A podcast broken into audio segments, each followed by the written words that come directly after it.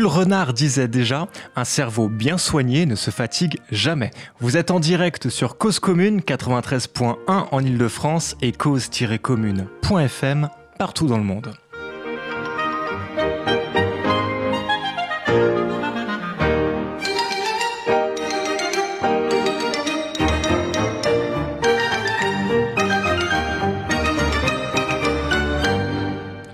Bienvenue dans Cause à effet, votre magazine du travail, de l'emploi et de la formation, en direct tous les mardis à 21h. Nous sommes le 29 mai et ce soir nous allons parler de neurosciences. Parce qu'on en entend beaucoup parler des neurosciences, dans le travail, dans l'emploi, dans la formation certes, et pas forcément par les chercheurs eux-mêmes dans les médias. On reçoit d'abord les retours d'évangélistes neuromaniaques qui font des liens entre la chimie et les phénomènes sociaux communs dans l'éducation, les relations amoureuses, les enquêtes policières, j'en passe. On a commencé à entendre parler des neurosciences avec le marketing, souvenez-vous, avant même l'éducation. Je vous parle même pas de la foison d'applications d'entraînement cérébral et des livres qui viennent nous parler de la chimie du bonheur, de l'amour et euh, du sens de la vie et du reste. On en met à toutes les sauces à ne plus savoir quoi en faire Aussi ce soir, j'aimerais essayer d'y voir clair. Et puis c'est quoi les neurosciences? Quelle science y a-t-il dans les neurosciences? La neurobiologie, psychologie cognitive, on va clarifier tout ça. Tout se passe comme si les neurosciences perchés dans leur labo, bouillonnés de concepts ne pouvant plus arriver à nos pauvres âmes de mortels. Alors, des évangélistes autoproclamés essayeraient d'en tirer un catéchisme biologique, espérant ainsi expliquer tout. Sans doute la chimie pourrait-elle éradiquer les crimes, anticiper toutes nos réactions, nous rendre dans un bonheur permanent. Et c'est en oublier un principe de base en philosophie que certains concepts ne peuvent se définir sans leur contraire. Le bien, le mal, la liberté, l'absence de liberté, le bonheur, le malheur. Lorsque l'on écoute les spécialistes du cerveau, les vrais, ceux qui produisent la recherche, la démarche est tout autre, guérir des maladies, éradiquer les mythes et les idées reçues, comme on a eu l'occasion de le faire notamment à propos d'apprentissage euh, à l'occasion de cette émission, euh, figurez-vous, euh, je pense à l'épisode 8 sur les autodidactes avec Capucine Brémond. Alors pour remettre les sciences à leur place et y voir plus clair sur le travail d'un chercheur, d'un vrai, j'accueille ce soir Armel Rancillac, neurobiologiste du Collège de France. Armel, bonsoir. Bonsoir, merci beaucoup de m'avoir invité ce soir. Ouais, euh, ben écoute, pas toi, tu es, tu es donc chercheur en neurobiologie au Collège de France. Voilà, je suis chercheur INSERM. INSERM, d'accord, dans un labo commun, INSERM, CNRS On a la double tutelle euh, au Collège de France, oui. D'accord, très bien. Et euh, alors, donc, du coup, on va, on, va essayer un petit peu de développer tout ça. Et euh, comme chaque soir, pour nous retrouver, nous avons Sandrine. Salut Sandrine. Salut à tous. Laurence, ça va Laurence? Oui, oui, très bien. Et Patrick. Bonsoir. Qui interviennent quand ils veulent dans l'émission. Et en parlant d'intervenir, chers auditeurs, euh, vous pouvez nous retrouver et nous rejoindre sur chat.libre-a-toi.org pour poser vos questions. Euh, sur, sur les neurosciences. Alors, euh, du coup, Armel, je suis, je suis allé voir un petit peu c'est les profils sur Internet pour essayer de savoir comment, comment je devais te présenter. Et souvent, il y a marqué neurosciences. Il n'y a pas marqué spécifiquement neurobiologie. Ça arrive parfois, euh, mais, mais, souvent tu le définis de manière assez large. C'est un choix c'est... Comment, comment tu te présentes comme ça? Bah En fait, tous les cursus à la fac, euh, depuis le début, on parle de neurosciences, parce que dans la biologie, il y a plusieurs disciplines, et les neurosciences, ça fait vraiment partie voilà, d'une des disciplines de la biologie. C'est pour ça peut-être qu'on ne parle pas de neurobiologie, bien qu'effectivement ce soit très proche, je pense. D'accord. Tu mets pas la psychologie cognitive dedans? Euh, Il y a un tronc commun quand même jusqu'au M2. Il y a des sciences cognitives mais la bifurcation se fait, se fait assez tôt quand même. en M2, euh, on doit choisir soit les, neurosciences euh, plus fondamentales ou soit les neurosciences cognitives. D'accord. Donc en gros, on reste dans les, dans les sciences de la vie. Et justement, toi, euh, dans les sciences de la vie, alors tu as un sujet qui est un sujet précis, qui est un sujet qui nous échappe un petit peu, qui est celui des astrocytes. C'est quoi les astrocytes en fait? Alors c'est encore plus précis que ça, c'est sur la communication entre les astrocytes et les neurones. Ok, d'accord. Parce qu'en en fait, dans le cerveau, tout le monde sait qu'il y a beaucoup de neurones. Il y a autant de neurones que d'étoiles dans la Voie lactée, donc 100 euh, milliards, c'est pas mal. Ouais, d'où Astro? Ah, tout à fait. Euh, presque. Astro parce que ça ressemble à une étoile. C'est une, une, cellule qui ressemble à une étoile. Il y a même plus d'astrocytes que de neurones dans le cerveau. Mais c'est justement euh, leur forme étoilée qui fait rappeler donc, à des astres. Et c'est pour ça qu'on a décidé de les appeler astrocytes en référence donc à leur morphologie. Alors, il y, en a plus que, que, des neurones et on ne connaît pas du tout les, astrocytes. Les neurones sont connus, chacun présuppose ou, a un imaginaire dès qu'on parle de neurones, mais alors astrocytes, ça échappe sans doute à tout le monde. Qu'est-ce qui comment ça se fait? Alors, chez l'homme, il y a beaucoup plus d'astrocytes que de neurones, mais ce n'est pas le cas chez les animaux. Ouais. Et c'est vraiment une spécificité de l'être humain. Et on pense du coup de, de la cognition qui s'est vraiment développée avec euh, l'espèce humaine, c'est qu'on a un ratio neurone sur astrocytes qui est très différent des autres animaux. D'accord. Et donc du coup, les astrocytes, ça communique avec les neurones. Ça sert à quoi concrètement? Alors pourquoi on ne s'est pas intéressé euh, aux astrocytes pendant très longtemps? En fait, c'est que souvent on, enregistrait uniquement l'activité électrique des cellules. Ouais. Et les neurones sont capables de, de, communiquer entre eux via une activité électrique, même si de neurone à neurone, c'est une transmission chimique. Les astrocytes, eux, ils communiquent différemment. Euh, c'est un peu plus compliqué à expliquer, mais c'est avec des vagues calciques. Mhm. Ils sont tous reliés entre eux euh, avec des, petits pores. Et toutes les astrocytes, comme ça, sont capables d'échanger le calcium entre eux et de, faire varier leur concentration interne en calcium pour communiquer. Et il a fallu vraiment attendre de nombreuses années qu'on puisse mettre en évidence, visualiser ces vagues euh, de concentration calcique qui fluctuaient. C'était beaucoup plus compliqué juste que d'enregistrer de, des courants électriques dans un neurone, qui restent comme des techniques euh, de pointe et assez compliquées à mettre en place. D'accord. Si, si, je comprends, donc en fait les neurones euh, communiquent. Il y a une communication entre, entre les neurones, donc chacun peut l'entendre. C'est une communication électrique, si je dis pas de bêtises. Les neurones sont électriques. La communication au sein du neurone est électrique, mais entre deux neurones, ça va être chimique. Ça va être chimique. Et en fait, du coup, l'astrocyte, son rôle, c'est ça, c'est de favoriser cette communication entre les deux. Alors un astrocyte, ça a beaucoup de rôles, effectivement. Et elle va se mettre autour des synapses, donc qui sont les points de communication entre les neurones, là où les médiateurs chimiques transitent d'un neurone à l'autre. Et ils vont pouvoir permettre non seulement de, réguler donc l'homéostasie, c'est-à-dire la concentration au niveau de cette synapse, en réabsorbant les neurotransmetteurs qui sont véhiculés, mais elles vont également être capables de, libérer ce qu'on appelle donc des gliotransmetteurs. Donc c'est des médiateurs qui vont donc participer à l'intensité de cette force synaptique. Et c'est très important de réguler l'efficacité synaptique parce que c'est tout ce qui est euh, à la base des phénomènes d'apprentissage notamment. Et donc c'est un phénomène essentiel euh, au fonctionnement cérébral. D'accord. En fait, la synapse, donc on, pense que euh, la synapse relie les deux neurones et en fait on, se rend compte qu'elle peut avoir trois parties si on lui rajoute son, astrocyte. Exactement, donc c'est pour ça que maintenant on parle de synapse tripartite grâce aux astrocytes qui sont venus compléter euh, le fonctionnement de, cette synapse, qui est donc beaucoup plus complexe. Mais les astrocytes ne servent pas qu'à ça. Le rôle des astrocytes, c'est très complexe, très diversifié. Leur rôle principal, c'est peut-être euh, peut-être le support métabolique. C'est très très joli de voir euh, la morphologie d'un astrocyte dans un cerveau. C'est-à-dire qu'ils sont capables d'envoyer ce qu'on appelle des pièces astrocytaires, c'est-à-dire des prolongements qui vont venir englober le vaisseau sanguin pour pouvoir pomper le glucose, qui est donc la source énergétique du cerveau, le transformer en lactate. Mhm. C'est eux qui font un peu la cuisine euh, pour les neurones. Et ensuite, ils vont desservir euh, donc, le lactate aux neurones, qui est leur substrat métabolique et leur forme d'énergie. Donc les astrocytes sont vraiment là pour apporter la nourriture et donc un soutien métabolique aux neurones et donc favorise, s'il n'y a plus d'astrocytes, il n'y a plus de nourriture, il n'y a plus de neurones, il n'y a plus de communication, c'est la mort. Ah oui, ah oui. C'est radical. Ah oui, donc ouais, là, ça, la fout mal là.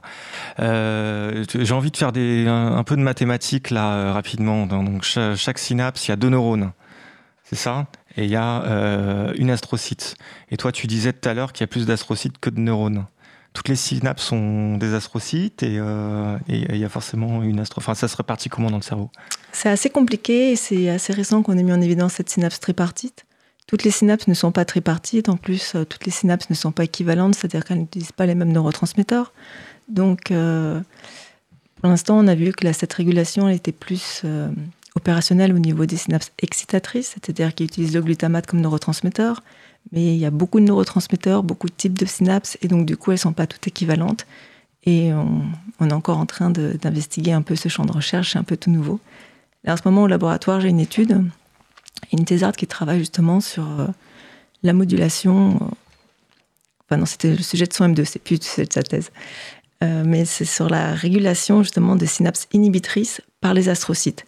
Est-ce qu'elles vont pouvoir changer de forme pour pouvoir venir euh, s'immiscer au sein de la synapse et avoir du coup une efficacité de recapture des neurotransmetteurs plus efficace Mhm. pour aussi au niveau des synapses inhibitrices avoir la, le même rôle régulateur que ce qui a été mis en évidence au niveau des synapses excitatrices. Ok, et donc ça, c'était son sujet de master en deuxième année, enfin en Voilà. deuxième partie, et, euh, t'es- M2. et pourquoi elle a, elle a travaillé là-dessus? Enfin, le- le- l'application concrète de ça, c'est quoi? Co- Comment ça va être réutilisé et, et comment on fait pour, euh, pour recueillir toute cette, euh, toutes ces données et en faire quelque chose de, de quotidien Mais en fait, on essaye déjà de comprendre vraiment comment ça se passe, pour essayer de comprendre l'organisation des réseaux neuronaux, comment ils se passent, peut-être après pour mener à des modélisations et essayer de, de faire des, des ordinateurs qui reproduisent ces, ces schémas et, et du coup des fonctionnements plus optimum. euh. D'accord, donc là, en l'occurrence, il s'agit de comprendre le cerveau pour reproduire des modèles qui notamment vont pouvoir s'appliquer en informatique, c'est ça le...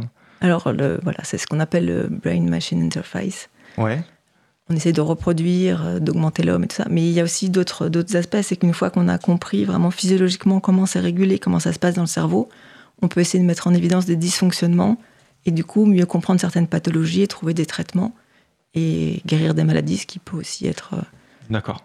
Alzheimer, Parkinson. euh, euh, Oui, non. C'est Enfin, le- c'est encore différent parce que là, c'est des neurodégénérescences. euh, C'est plus sur des régulations fines de, de la transmission synaptique. Mais, mais voilà, oui, pourquoi pas. Enfin, je disais ça au hasard, mais pour dire, enfin voilà, ça- c'est- Oui. ces maladies qu'on connaît et qui sont des maladies cérébrales, l'épilepsie, du système nerveux central. toutes, voilà. ces, euh, toutes ces maladies, les neurosciences, donc du coup, on a application directe sur, euh, en général sur, euh, sur, les, sur les maladies aussi. C'est ça. Et donc, du coup, sur le modèle, juste sur le, le- le modèle de l'ordinateur, euh, la, la- digression est, est tentante. Sur un ordinateur, on a une carte mère qui va permettre que les informations véhiculent entre elles. On a de la mémoire vive, de la mémoire morte. Euh, on a le disque dur et le processeur qui a très très peu de mémoire mais qui calcule super vite. Est-ce que ça c'est une reproduction du, fonctionnement du cerveau, de près ou de loin? Est-ce que ça s'est construit spontanément? Alors, je ne sais pas c'est quel est un ordinateur peut-être pour répondre, mais ce que je sais, c'est effectivement dans notre cerveau, on a différents types de mémoire qui sont stockés dans différentes zones du cerveau. Et effectivement, tout ça est finement imbriqué pour qu'on puisse à chaque fois soit faire travailler notre mémoire de travail, la mémoire sémantique, la mémoire à long terme, ou, ou vraiment, euh, voilà, toutes ces sortes de mémoires, elles sont différentes, elles ont des substrats différents. Et euh, il faut qu'elles soient bien imbriquées pour qu'on puisse euh, fonctionner correctement au jour le jour. D'accord. Sans mémoire, c'est vraiment très difficile de se situer dans le temps et de pouvoir avoir une vie euh, saine et harmonieuse. Ouais. Mais j'ai pas fini avec les- le rôle des astrocytes. Hein. Bah non, parce que tu disais qu'il y en avait plein. Oui, plein. oui, oui. Alors donc du coup, Je voudrais pas qu'on les sous-estime. Euh, je sais pas si vous êtes au courant de. Il existe une barrière hémato-encéphalique, c'est-à-dire qui protège le cerveau des infections extérieures. mhm. Et ça, ça se fait encéphalique. Voilà. Et euh, il y a différents constituants donc, qui se mettent autour de la, des- de la paroi des vaisseaux, justement pour empêcher les, les pathogènes de passer de la circulation sanguine, sanguine au cerveau. Le cerveau, c'est vraiment un organe très précieux, il faut le protéger, et on met des barrières. Et c'est pour ça que les astrocytes, elles viennent en- entourer les vaisseaux pour empêcher ces pathogènes de passer. Elles, elles font partie des constituants donc, cette- de cette barrière hémato-encéphalique. Et quand elles font ça, elles relient pas les synapses. C'est une autre fonction. Un- une autre partie de l'astrocyte, ils envoient des, des processus euh, un peu dans toutes les directions, d'où leur forme étoilée. D'un côté, ils, ils gèrent le vaisseau, de l'autre côté, ils gèrent la synapse. Ils ont des bras dans tous les sens et ils font tout en même temps. J'entends C'est des cellules merveilleuses. j'entends dans ce que tu dis que la voûte euh, crânienne, si on se met de l'intérieur, est tapissée d'étoiles. On peut dire ça comme ça? Aurait-on une voie lactée dans le cerveau? Ouais. Euh, En fait, les astrocytes, elles sont un peu partout. Parce que euh, il faut que, voilà, elles nourrissent tous les neurones. Et donc, euh, elles vont en- en- englober euh, entre 4 et 6 somas de neurones. Et elles vont du coup avoir un autre rôle de synchronisation neuronale. Mhm. C'est-à-dire que comme elles sont comme ça euh, un peu partout et qu'elles communiquent entre elles, elles peuvent euh, faire une connexion entre toutes les synapses en même temps et synchroniser l'activité neuronale. Et c'est des, des activités et des régulations qui sont très très importantes parce que ça permet notamment de réguler les états de vigilance. Quand on est en éveil ou qu'on est en sommeil, on a des, des activités corticales qui sont plus ou moins synchronisées Mhm. Et ces, ces switches d'activation, ça se fait via les astrocytes. Ça a été montré, on a pu montrer qu'il justement il y avait des vagues calciques dans les astrocytes qui précédaient les changements d'état. Et de même, si on stimule par des techniques euh, optogénétiques, je ne sais pas si vous avez entendu parler. Pas du tout. Enfin, en tout cas, ne faites les auditeurs pas, donc euh, on, on va débriefer tout ça. Optogénétique. Génétique, c'est simple. Euh, par la génétique, on fait des petits vecteurs qui ciblent spécifiquement des types de neurones et qui vont exprimer des molécules qui permettent, après, quand on met des flashs lumineux, donc optiques, d'activer ces molécules et d'exciter spécifiquement donc, les neurones qu'on a voulu, qu'on a targetés. D'accord. Et en faisant donc, euh, bon, ici, c'est pas des neurones, c'est des astrocytes, on les stimule avec de la lumière, on fait des flashs lumineux, donc on induit une augmentation de calcium à l'intérieur de ces astrocytes, et bam, on passe de l'éveil au sommeil. D'accord, c'est-à-dire qu'en fait, il y a un calcium qui est un peu spécial, qui permet de rendre le cerveau fluorescent, d'une certaine manière. C'est un énorme raccourci, hein, j'en ai conscience, mais, si, je me l'imagine comme ça. Parce que les flashs lumineux, en fait, c'est totalement artificiel, c'est qu'on on fait rentrer des, petites LED en fait à l'intérieur du cerveau, donc c'est un petit peu invasif comme technique. On met des flashs lumineux et du coup les, astrocytes qui vont exprimer euh, cette molécule, euh, donc c'est la channel rhodopsine, c'est un channel, c'est donc un canal. Euh, et souvent, c'est vrai que c'est couplé à de la fluorescence pour être sûr que le canal soit là, parce que visuellement, on a besoin d'avoir un contrôle positif de, que l'infection a réussi. Et ensuite, on fait nos petits flashs lumineux, on appuie sur notre boîtier, hop, on stimule les astrocytes, on fait monter du calcium et on peut regarder du coup l'animal chez qui on fait ça et on regarde ses états de vigilance et on voit qu'il va passer d'un état éveillé à un état de sommeil. Et c'est ce qui a montré que, euh, c'était une étude qui a été publiée en 2016, que les astrocytes étaient certainement donc très importants pour la synchronisation des réseaux neuronaux et induire des changements d'état globaux qui nécessitent donc des synchronisations neuronales et de plusieurs neurones en même temps. Parce que le sommeil, du moins la première phase de sommeil, parce que je travaille aussi sur le sommeil, ça va être euh, de, synchroniser comme ça les, ensembles de neurones pour euh, entrer en sommeil. C'est la grosse différence par rapport à l'éveil où on a des états corticaux, totalement une activité corticale désynchronisée. D'accord. Donc ça fait la transition entre un état de conscience, un état de sommeil, éveillé, sommeil. Euh, et, sommeil. Et ça fait aussi la synchronisation entre les différentes phases de sommeil? Alors ça, à ma connaissance, ça n'a pas trop été étudié, mais à mon, je vois pas pourquoi ça, ça n'aurait pas de rôle non plus. à mon avis, c'est peut-être dans des régions différentes, du coup. D'accord. Donc en fait, les astrocytes ont énormément de fonctions, de rôles différentes. Et en fait, surtout, ce que je comprends dans ce que tu dis, c'est qu'il nous reste énormément de choses à comprendre. J'ai même oublié de vous parler d'une étude que j'ai publiée récemment, ah, qui montre que le, le, glucose, et donc quand on fait varier la concentration de glucose sur. Euh, moi, je travaille sur des tranches de, cerveau. Et euh, oui, je suis désolée, personne n'est parfait.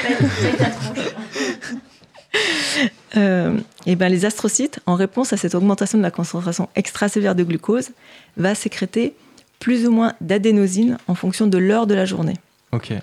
Et l'adénosine, on sait tous que c'est un hypnotique très puissant. D'accord. Et donc, ce qui veut dire que si vous ingérez du glucose en fin de journée, vous allez avoir une grosse réponse en adénosine, une augmentation de la concentration d'adénosine et un pouvoir donc hypnogène beaucoup plus important qu'en début de journée. Donc en fin de journée, si vous voulez rester éveillé, essayez de limiter les aliments euh, sucrés, privilégier les aliments gras. Et inversement, si vous voulez bien dormir, rester éveillé, faire la fête ou dormir, réviser, il faut. On peut, voilà, en jouant sur l'alimentation, influencer ses états de vigilance et mieux travailler éventuellement. Ouais, mais on le savait ça déjà, non? Enfin, je veux dire. Euh, non, non, non, non, non. j'ai vraiment montré qu'au niveau du, du, VLPO, donc, qui est la zone impliquée dans la régulation du sommeil lent, le noyau ventrolatéral préoptique, ouais. Si on augmente spécifiquement dans cette région la concentration en glucose, ouais. eh ben, on induit une augmentation de la libération d'adénosine. On a mis des petites électrodes sur les tranches, on a mesuré, vraiment, c'était très fastidieux. Merci, Emmerich, d'avoir fait tout ce travail. Et du coup, on a pu montrer que euh, en enregistrant la en enregistrant l'activité électrique des neurones promoteurs du sommeil, que cela, du coup, était, avait une augmentation de la fréquence de décharge en potentiel d'action. D'accord, donc ça a permis de confirmer des, des, analyses de comportement qui avaient pu être faites par, par d'autres disciplines, non? Confirmer, infirmer, ou, au contraire peut-être... Ou de euh, notre grand-mère qui nous a beaucoup appris que effectivement, si on avait envie d'aller dormir et de bien dormir, il fallait prendre un lait chaud avec du miel avant d'aller se coucher, que ça favorisait le sommeil. Ouais, mais en fait, du coup, c'est pas forcément du miel. Du glucose. Du glucose. D'accord. Faut manger du sucre pour dormir? Ça aide. D'accord, ok. Euh, comment tu fais? Il est 21h, euh, oui, du coup, le soir. Il Sans oublier de se laver les dents. Bien sûr. Et avec modération, hein, bien sûr. Voilà. Ah, il est 21h18 et si vous nous rejoignez, on essaye de, euh, de parler un petit peu de neurosciences et, et, et, on va s'attarder sur le rôle qu'elles ont dans notre société. Restez à l'écoute et rejoignez le chat sur chat.lib-a-toi.org. Euh, comment tu fais dans, euh, dans ton quotidien pour expliquer euh, les, ton travail à des gens qui ne sont pas tes pairs? C'est un peu ce que tu fais maintenant d'ailleurs. Hein. Cela dit, mais comment, comment tu fais? Quelle approche tu as pour, sans forcément rentrer dans la technique, mais expliquer du coup par des choses très, très concrètes et très palpables ton travail? Ben, Si en fait, j'explique que je communique régulièrement avec des neurones en fait. Ouais. Les tiennes On, essaye d'imaginer là. On est très concentrés. En, fait, je suis électrophysiologiste. Donc, euh, j'approche des petites électrodes. Vraiment, le, bout de mon électrode, il fait un micron carré. Donc, un micron, c'est 10 6 mètres. C'est assez petit. J'ai des micro-manipulateurs pour m'aider, hein, pour être bien précise. Et je, je, vais rentrer en contact avec euh, un neurone unique que je vois sous mon microscope. Et j'arrive, du coup, à enregistrer l'activité électrique de ce neurone-là. Donc je vais lui envoyer des petits pulses, donc des petits sauts de courant électrique. Et en réponse à ces sauts de courant électrique, le neurone va émettre des potentiels d'action. Et donc je lui parle, je lui envoie un petit courant électrique, et lui me répond, il m'envoie un potentiel d'action, et j'adore. c'est cool, d'accord. Et on arrive comme ça, parce que chaque neurone a ses particularités, va répondre avec des fréquences différentes, des amplitudes de potentiel d'action différentes. Non, mais vous vous rendez pas compte, c'est tous les neurones sont uniques et différents, et, et du coup, comme ça, on peut s'amuser à, les classer, à leur faire des stimulations plus ou moins différentes, à mettre des, des drogues plus ou moins diverses pour arriver à voir qu'est-ce qui va influencer leur décharge ou pas. Et, leur donner des boissons sucrées pour qu'ils s'endorment bah, en fait, comme c'est les neurones du sommeil, mm. quand ils sont endormis, entre guillemets, ils sont actifs à fond parce que c'est eux qui vont déclencher le sommeil, donc ils doivent être actifs pour que nous, on puisse dormir. Enfin, tu disais drogue, tu, faisais le geste des guillemets en disant drogue, euh, je précise pour les oui, auditeurs. je précise, c'est vrai, parce que tout le monde pense que drogue, ça va forcément avoir des effets euh, psychédéliques. Et nous, c'est juste des substances pharmacologiques voilà, qu'on applique euh, sur nos, nos, neurones ou nos astrocytes. Ouais. Pour se donner un exemple peut-être concret de, de euh, d'un impact direct des, astrocytes. Il y a cette expérience sur les souris qui, qui augmente euh, la qualité de leur mémoire spatiale lorsqu'on leur euh, injecte des astrocytes humains. Est-ce que tu veux nous raconter cette expérience des chimères? Excellente, excellente publication de Mike Nedergaard. Donc en fait, ils ont voilà, ils sont partis du postulat en fait que les astrocytes humains sont un peu plus grands que les astrocytes qu'on peut regarder, observer chez la souris. Et en plus, ils sont beaucoup plus ramifiés. C'est des, supernovas. donc, euh, ils ont vraiment beaucoup de, processus. Et donc, globalement, ils pourraient réguler beaucoup plus de synapses. Et donc, euh, elle s'est dit, bah, tiens, si, si je prenais des, astrocytes humains et que je les injectais donc précocement au cours du développement pour qu'ils puissent coloniser donc, toutes les sphères du cerveau d'une souris. Et après, je pourrais regarder cette souris, effectivement, est-ce qu'elle a des, des, propriétés, des particuliers, particularité différente par rapport aux autres souris, à des souris contrôle auxquelles on n'aurait pas injecté ces chimères, ces astrocytes humains.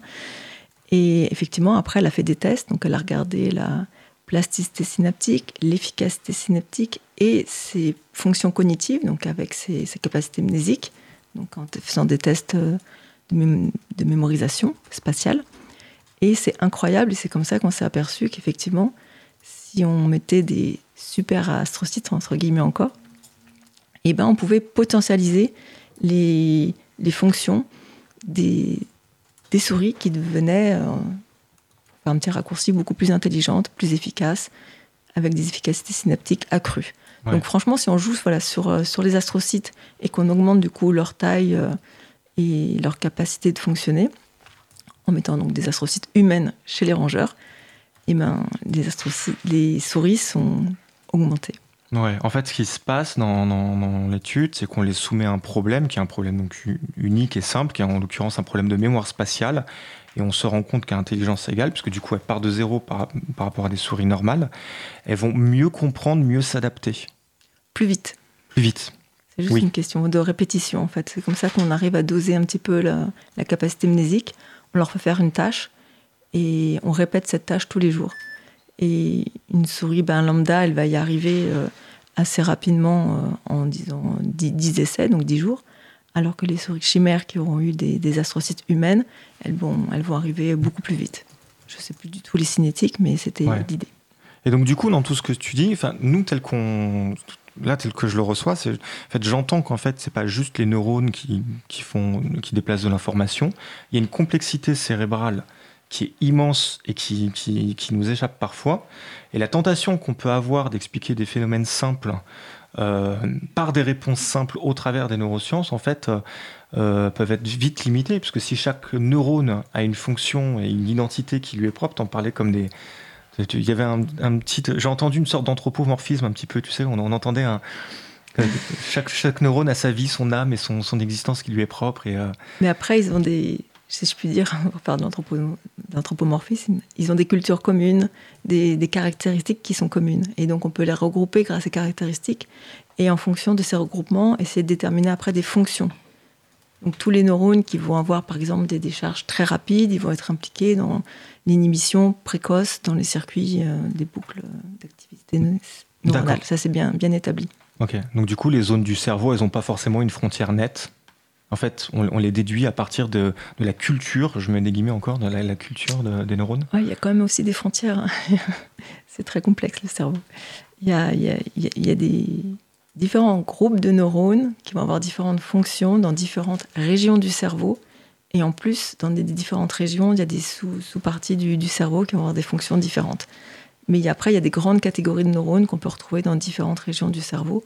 Mais c'est quand même très euh, région spécifique. Mais pour en revenir à la complexité du cerveau et des astrocytes, euh, je voulais juste parler du cerveau d'Einstein. Ah oui, ah tiens, on a eu l'occasion de parler de celui-là. on en parle souvent. Ils ont, je pense pas qu'il ait donné son corps à la science, mais son cerveau a été très étudié. Ils ont fait des tranches de tout son cerveau. Ils l'ont numérisé. Il y a même une application euh, sur smartphone si vous pouvez télécharger l'app euh, Einstein Brain. Mm-hmm. C'est ouais, c'est assez cocasse. Et du coup, euh, ils ont essayé de regarder un peu les différences qui pourraient exister entre son cerveau et un cerveau lambda. Ils ont fait des quantifications, les épines dendritiques, les synapses, euh, le nombre de neurones. Et dans la seule différence qu'ils ont trouvée, c'était sur la densité des astrocytes. Donc euh, Einstein aurait eu plus d'astrocytes que la moyenne, et du coup peut-être des facilitations et des fonctionnements cérébraux un peu différents et améliorés grâce à ces astrocytes. Donc, Sandrine. Oui, parce que si j'ai bien compris, euh, l'expérience dont tu parlais tout à l'heure par rapport aux souris augmentées, euh, c'était la taille des astrocytes qui jouaient. Ben, on leur avait mis des astrocytes humaines, du, on sait que les astrocytes humaines, voilà, qui gardaient cette, euh, effectivement cette particularité que même chez la souris, elles gardaient leur grande forme, grande taille et ramification, arborisation très dense. Alors que là, ce que tu dis par rapport au cerveau d'Einstein, c'est plus la densité et peut-être le nombre du coup qui Exactement. Oui. Un cerveau humain une densité. c'est vrai que peut-être ça vaudrait le coup de regarder plus en détail euh, sur la forme et, la taille. Là, c'est vrai que je ne vais, pas pousser, mais il faut aller consulter euh, l'Einstein Brain. Plus d'astrocytes et pas forcément plus de neurones. Alors, comment expliquer euh, euh, les neurosciences au grand public, comment faire pour euh, euh, vulgariser et, démystifier des, idées reçues qu'on a parfois sur le cerveau? C'est la mission que s'était donnée à l'occasion de la semaine du cerveau, la Cité des sciences, et elle a notamment fait intervenir le Collège de France à cette occasion. Alors on s'excuse par avance, je m'excuse, sur la, qualité du son qui est un peu relative du fait de la complexité de la, prise de son. Mais, euh, mais bon, ça, il en demeure pas moins que c'était très intéressant d'écouter euh, ce qu'une médiatrice scientifique de la Cité des Sciences, qui fait un travail de vulgarisation, et aussi euh, une doctorante du Collège de France, ont à dire et quelles méthodes elles utilisent pour pour expliquer les neurosciences. On écoute tout de suite la semaine du cerveau. Est-ce que la nuit porte conseil? Alors c'est partagé. Faux pour 6 personnes et vrai pour 5. Eh bien c'est vrai. C'est très vrai. Le sommeil est très très très important. C'est la chose la plus importante pour restaurer la santé de notre cerveau, de notre corps, tous les jours. Euh, alors, concernant le cerveau, c'est très important parce que il va nous permettre d'apprendre mieux, de mémoriser et aussi euh, de réguler nos émotions. Et en fait, ce qui se passe, euh, il y a un phénomène très important pour la mémoire. Ce qui se passe, c'est qu'il y a pendant le sommeil, et la première phase du sommeil qui s'appelle le sommeil profond, eh bien, on va avoir un phénomène qui s'appelle la consolidation de la mémoire. Donc, tout, ce qu'on aura appris pendant la journée, tout ce qu'on aura expérimenté pendant la journée, va être rejoué dans notre cerveau alors qu'on dort. Et la mémoire qui va nous être utile va être sélectionnée et les choses dont on n'aura pas besoin vont être éliminées. Et donc, ça se passe pendant la, le sommeil, et c'est ce, qui, ce qui est appelé la consolidation de la mémoire. On va aussi avoir au niveau, euh, euh, par exemple, euh, on va avoir un réajustement du taux du, du, niveau de sucre dans notre corps et ça va, ça, ça va permettre d'avoir un bon système cardiovasculaire. Donc dormir, c'est super important. Qui êtes-vous Qu'est-ce que vous faites ici à la Cité des Sciences? Moi, je suis Valérie Lerouillet, je suis médiatrice scientifique à la Cité des Sciences. Ma spécialité, moi, c'est plutôt euh, le vivant. Voilà, puis ma spécialité, c'est tout simplement la médiation scientifique. C'était important de faire la semaine du cerveau ici euh, à la Cité des Sciences? Euh, Oui, pour la, Cité des Sciences et l'industrie, je pense que c'est un rôle qu'elle a qui est important pendant toute cette semaine. Donc là, c'est la semaine nationale du cerveau. Dans le cadre de cette semaine-là, la Cité et le Palais de la Découverte, qui font partie du même établissement Universcience, proposent du coup des médiations scientifiques. Donc oui, oui, oui, c'est hyper important de rendre compte aussi des, bah, des états de la recherche, des états de l'actualité euh, scientifique en matière d'avancée euh, en neurosciences. Qu'est-ce que je vais apprendre? Qu'est-ce que je vais découvrir à la Cité des Sciences ici pour la semaine du cerveau? On va proposer par exemple des exposés autour du second cerveau, de, notre, de nos intestins, notre vent qui communique avec notre cerveau du haut. Voilà. Une médiation autour de l'hypnose, qui est une pratique qui est utilisée par exemple au milieu hospitalier. Donc euh, loin, loin, loin des grands spectacles qu'on le connaît bien, il y a aussi une pratique thérapeutique, faire découvrir aux gens ce que c'est que ces pratiques d'hypnose et comment ça marche. Après, il y a un quiz au niveau du cerveau sur euh, bah, toutes les idées reçues qu'on a au niveau du cerveau. Un autre exposé sur le développement, euh, le développement des, des, cerveaux de différents animaux. Euh, il y a des contes également, un autre exposé autour des interfaces cerveau-machine. Puis bah, des artistes. On a des artistes qui sont là pendant deux jours, samedi, dimanche, qui s'appellent les impromptus et qui viendront faire des interventions artistiques, des performances artistiques pour mélanger art et science. Alors, euh, je m'appelle Nadia, je suis doctorante en deuxième année, donc je suis en deuxième année de thèse au Collège de France. Qu'est-ce que vous allez faire tout à l'heure alors je vais, présenter, je vais animer un quiz. C'est un quiz sur les idées reçues. Et, euh, donc c'est un quiz interactif où euh, les personnes qui participent répondent vrai ou faux à des affirmations, à des, à des, idées reçues qu'on a sur le cerveau. Et on essaye d'expliquer, de confirmer ou d'infirmer certains adages populaires parfois. Et, voilà. Et on a des interactions et les personnes peuvent venir nous parler à la suite, à la, fin, à la suite de cette animation. C'est quoi les idées reçues sur le cerveau? Alors il y en a beaucoup, il y en a énormément, vous pouvez m'en dire quelques-unes. De, en fait, il y a beaucoup d'informations véhiculées par, euh, par euh, les médias qui sont parfois fausses par des films. Je pense notamment au film de Luc Besson euh, dernièrement, donc Lucie. Et c'est très important de, de, remettre en question, de critiquer ces, ces affirmations qu'on a et, et, voilà, de chercher, voir, vérifier les sources beaucoup de, neurosciences, ça devient de plus en plus à la mode. qu'est-ce qui se passe en ce moment au niveau des neurosciences pour qu'on entende de plus en plus parler? Euh, bah déjà, les avancées technologiques aident à en savoir un petit peu plus. Aujourd'hui, on arrive à voir ce qui se passe en imagerie cérébrale euh, en temps réel dans notre cerveau. Donc ça, ça fait beaucoup avancer euh, les neurosciences. Donc les neurosciences, c'est vrai que depuis 15 ans, elles ont pris un essor considérable. IRM, scanner, c'est peut-être les choses auxquelles on pense, mais l'imagerie cérébrale est de plus en plus fine. Donc on arrive par exemple en cas de lecture, en cas d'hypnose, euh, à voir les zones du cerveau qui sont activées. Donc on essaye aujourd'hui de savoir euh, ben, le rôle de chacune de nos cellules. Il n'y a pas que les neurones dans notre cerveau, il y a des cellules euh, gliales en tout cas. Donc les avancées, il y en a, il y en a toutes les semaines, tous les mois, j'ai envie de dire. Donc le nombre de publications scientifiques explose forcément. Donc en termes d'avancées scientifiques, voilà, le dernier article en date montre que ce qu'on le croyait depuis, euh, depuis des années, à savoir qu'il y avait de la production de nouveaux neurones dans notre cerveau, est peut-être remis en cause. Donc ça, c'est un article qui est, sorti il y a 15 jours dans Nature, euh, qui, euh, qui, remet peut-être en cause la question de la neurogénèse à l'âge adulte. Donc voilà, ça, typiquement, c'est le genre de, d'avancée qu'on peut faire. C'est aussi la meilleure compréhension de ce qu'on a à l'intérieur et comment ça fonctionne.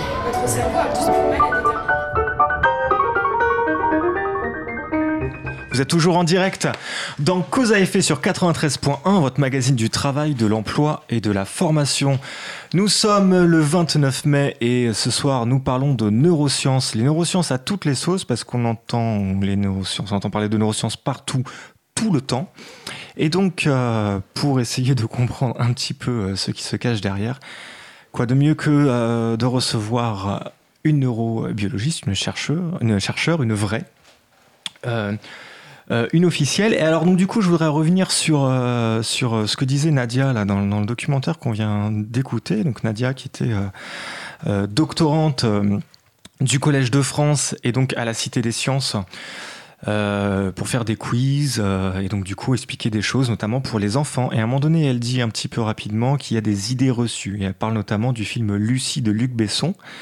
Euh, il se trouve qu'elle n'a pas expliqué en l'occurrence l'idée reçue euh, euh, quand le micro est allumé, mais en fait elle faisait référence à l'idée que 10% du cerveau seulement sont utilisés. Donc ça veut dire que 90% du cerveau ne serait pas utilisé. Qu'est-ce que c'est que les 90% restants? Est-ce que c'est une espèce de matière euh, euh qui, flasque qui du coup ne sert à rien. Ou bien est-ce que ça signifie, comme un autre mythe laisse à croire, qu'en fait il resterait 90% de zones non explorées du cerveau qui nous permettraient télépathie ou toutes sortes de pouvoirs alors, il n'y a pas de masse cachée dans le cerveau, pour faire une analogie encore avec la masse euh, cachée de l'univers. Euh, mais souvent, en fait, quand on a commencé à faire de l'imagerie cérébrale, on a vu que quand on réalisait des tâches, on avait différentes aires du cerveau qui s'activaient de manière séquentielle, plus ou moins séquentielle. Et donc, on pensait que ben, du coup, on n'utilisait pas tout notre cerveau euh, à 100%. Mais c'est en fait parce que ça vient juste du fait que le cerveau, il a différentes régions qui sont attribuées à des tâches spécifiques et distinctes, et on ne peut pas tout activer en même temps, sinon ce serait une vraie cacophonie. Donc c'est faux de dire qu'on n'utilise pas tout notre cerveau, c'est juste qu'on l'utilise euh, voilà, de manière séquentielle et qu'il y a un ordre, et on utilise en général quand même euh, une grande capacité de notre cerveau, même si je pense qu'on a toujours et tous une marge de progression. Et on utilise beaucoup plus que 10% de nos capacités. On utilise quasiment tout le cerveau, peut-être même tout. Ça reste probablement à prouver, mais en tout cas, on peut dire l'essentiel et euh, les 10% en question, c'est simplement, c'est pas 10% en même temps. Exactement. 10% par 10% euh, à des moments et des endroits du cerveau différents. Qu'est-ce qu'on a d'autre comme idée reçue comme ça? Ouloulou. Qu'est-ce que tu entends comme euh. choses farfelues parfois qui te font bondir? Ah, Autre que les astrocytes ne servent, à, ne servent à rien, bien sûr. Ben, souvent, ben, les gens pensent qu'il n'y a que des neurones dans le cerveau. Hein. Ça, c'est une grosse idée reçue aussi, alors qu'il y a autant de, même plus d'astrocytes que de neurones. On oublie aussi qu'il y a des vaisseaux sanguins, que c'est très richement vascularisé. Grosse idée reçue. Souvent, on peut penser, oui, que peut-être la taille du cerveau peut être euh, plus associée à une intelligence euh, supérieure. Le cerveau est gros, puis on est intelligent. Voilà. Ce qui est totalement faux parce que, par exemple, l'homme en général a des tailles de cerveau plus gros que la femme et on sait très bien sûr qu'on a. J'étais sûr que c'était pour nous. Et eh ben moi, je suis contente d'entendre ce soir que c'est prouvé scientifiquement. Voilà, ce n'est pas la taille qui compte, et c'est l'organisation et les astrocytes, les connexions. On sait que la taille du cerveau augmente avec la, taille euh, donc, euh, des, organismes, mais c'est tout. Ouais. L'éléphant, il a une, masse cérébrale qui est énorme, je suppose, proportionnellement. toujours pas au sommet de la chaîne alimentaire. Il n'a pas d'astrocytes, il n'en a pas assez. Ou... Aussi, voilà, il faudrait qu'il joue aussi sur ses astrocytes plus que sur la masse cérébrale. ils ont tout mis dans la trompe et les défenses et, ils ont loupé le principal en fait. voilà. Et, sinon, le, cerveau, est-ce qu'il y a un âge qui est plus euh, propice à son développement? Je veux dire, est-ce que tout est joué euh, dès la naissance ou est-ce que ça se joue au moment de, la première enfance, euh, des, premiers temps de l'éducation? Ou... Il y a une énorme plasticité mhm. du cerveau. Ça, c'est vraiment la propriété fondamentale de cet organisme, de cet organe, pardon. Mhm. C'est qu'il il est capable de s'adapter avec l'expérience et avec le temps. Mhm. Donc, rien n'est jamais joué tout est toujours adaptable. Hmm. Par exemple, si on fait un AVC et qu'on grille une région du cerveau, on va pouvoir, enfin ça tout dépend de la lésion, de la localisation, tout ça, mais on va pouvoir réorganiser les zones qui sont autour pour hmm. réaffecter et récupérer un petit peu euh, les capacités qui ont été perdues. ça, c'est vraiment une notion très importante à retenir. La plasticité cérébrale, c'est super important et rien n'est joué euh, jamais. Souvent, on a tendance à associer euh, le, nombre de neurones. On se dit, bon, en général, ça augmente. À la naissance, on a notre poule. Après, ils se différencient, ils grandissent, ils se connectent plus ou moins différemment. Mais à partir de, de l'adolescence, la mort neuronale commence à prendre le dessus, la décrépitude, c'est le début de la fin à partir de 26 ans, alors qu'on n'a même pas commencé vraiment à vivre. C'est là aussi des idées reçues. Il y a notamment, ça a été mis ah bah, J'allais te demander. Donc ça veut dire en fait que. C'est pas foutu encore pour moi. Donc non, non, non, non, faut pas croire. Il y a les neurones de faune économo qu'on a découvert quand même il n'y a pas si longtemps que ça, et qui sont des, neurones qui sont très intéressants et qui permettent euh, de faire euh, surtout la jonction entre les différentes aires cérébrales, et donc qui seraient un peu des, périphériques de voies de circulation de l'information, alors que d'habitude les, autres voies vont plutôt des hémisphères, donc euh, de la circonférence au centre, en repassant du coup par la moelle épinière. Et ces neurones de faune économo, ils se développent avec l'âge, et surtout chez les patients qui ne sont pas atteints de la maladie d'Alzheimer.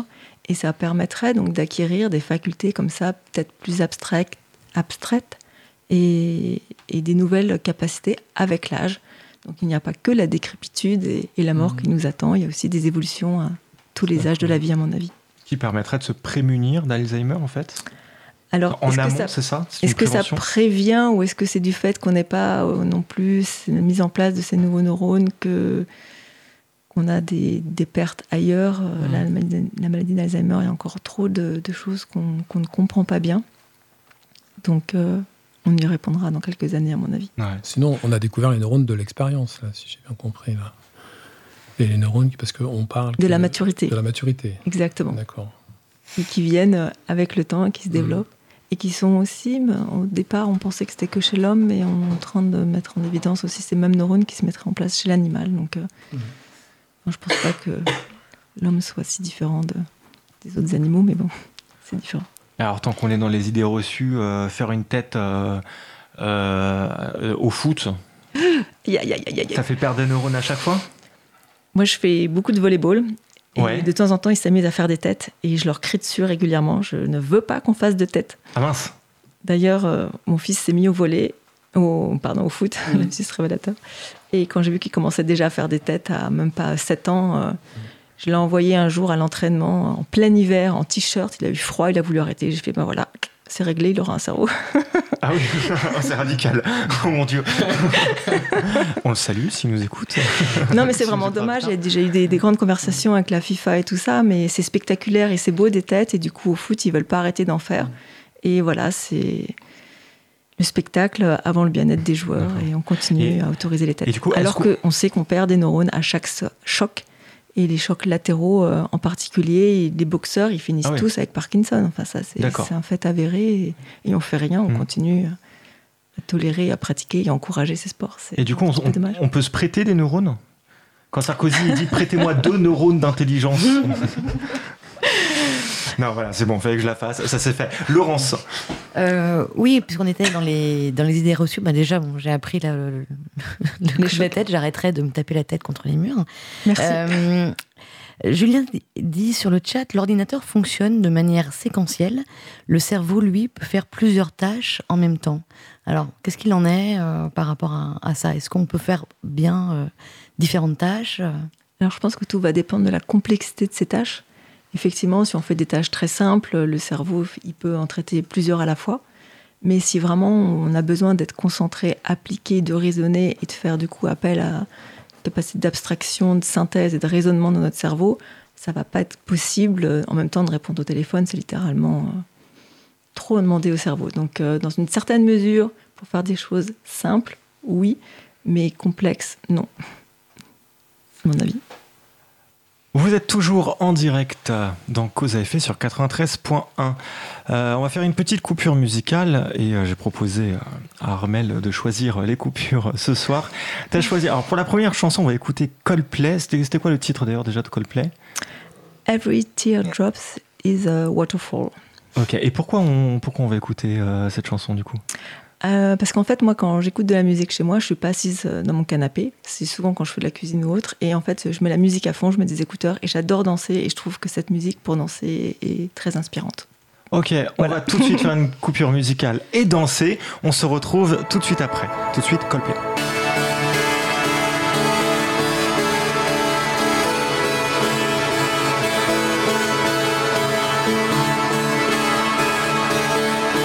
Cause commune 93.1, la voix des possibles.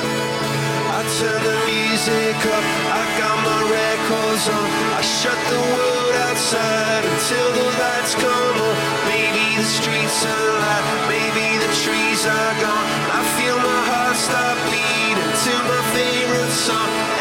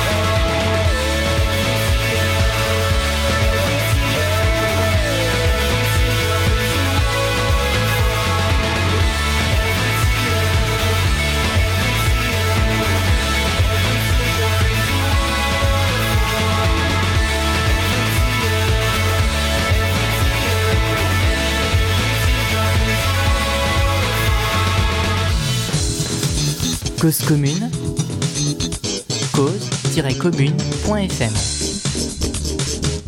Partage ta radio. Bonsoir et bon retour parmi nous. Il y a une question sur le chat euh, qui me fait rire euh, en retour antenne. Vous êtes en direct euh, dans 93, sur 93.1 dans votre émission du travail de l'emploi et de la formation. Cause à effet. Ce soir, on parle de neurosciences et, euh, comme on parle de neurosciences, on va rentrer euh, peut-être plus spécifiquement euh, sur les, usages des neurosciences et les, les applications qu'on peut trouver au quotidien qui sont parfois tout à fait farfelues. Alors, figurez-vous, saviez-vous qu'il existe un livre qui s'appelle L'anti-régime du quotidien, maigrir durablement en trompant son cerveau j'ai dit le titre et je crois que ça suffit. Et toi, Laurence, tu en as vu beaucoup euh, des, euh, des, histoires assez curieuses et donc euh, du coup, tu as voulu nous en parler. On va écouter tout de suite Laurence.